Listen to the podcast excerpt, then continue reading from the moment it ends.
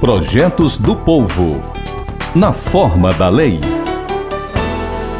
A produção do algodão para exportação era a principal atividade econômica da macro-região do sertão central do Ceará, até a década de 1980, quando a cultura foi interrompida pela praga do bicudo do algodoeiro.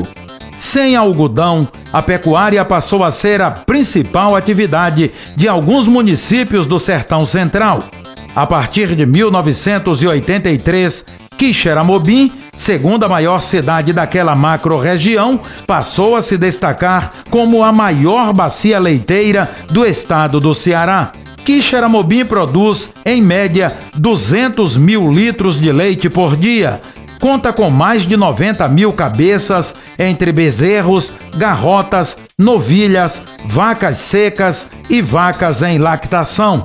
A produção leiteira restabeleceu o emprego e a renda da população que se adaptou, direta ou indiretamente, à nova atividade.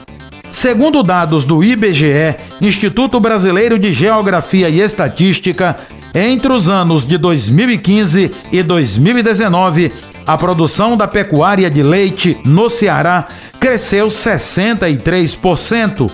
Quixeramobim puxa a lista das maiores produções. Nada mais justo que receber um título de destaque. A Assembleia Legislativa aprovou, no dia 5 de novembro de 2020, o projeto de lei número 670-19 do deputado Bruno Pedrosa. E no dia 6, o Diário Oficial publicou a lei número 17.330-20, sancionada.